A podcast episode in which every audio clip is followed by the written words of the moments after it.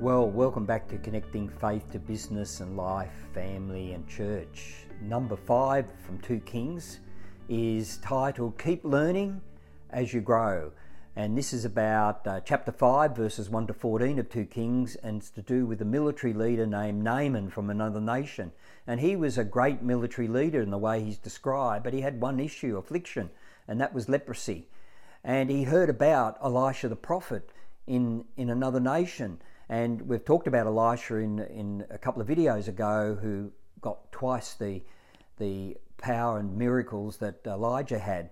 And when Naaman went to see him, he received unacceptable instructions, if you like, because he was told to go and wash in the Jordan seven times.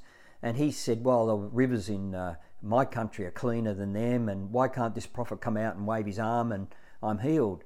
And he struggled with pride uh, he didn't want, didn't want to go and do what someone else has told him to do, which didn't fit his plan. He wasn't teachable, he had faulty expectations and was inflexible. Sounds like us, doesn't it? Certainly sounds like me. He wanted the quick fix, special treatment. He had the assumption about what the solution should be. He got angry about directions and rejected the solution. So he was on a, a fast track to staying, stay with leprosy and go back home. However, one thing he had strong in his favour, and this is important for us, and we referred to it in one of the previous videos, he had respected people who he surrounded himself with, mentors, if you like, uh, friends. Uh, in this case, was a servant girl from, from the nation that Elisha belonged to. And he was willing to listen to them. That's a good thing. And she said to him, You know, I've heard great things about this guy, and I referred him to you.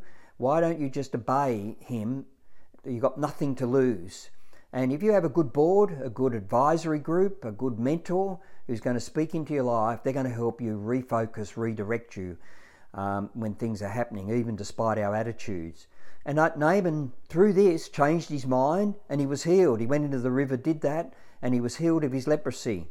See, unteachable leaders will get behind as the market changes. They don't change with it. They think they know everything. It's my idea, my plan, my product, my business. I'm going to do what I like.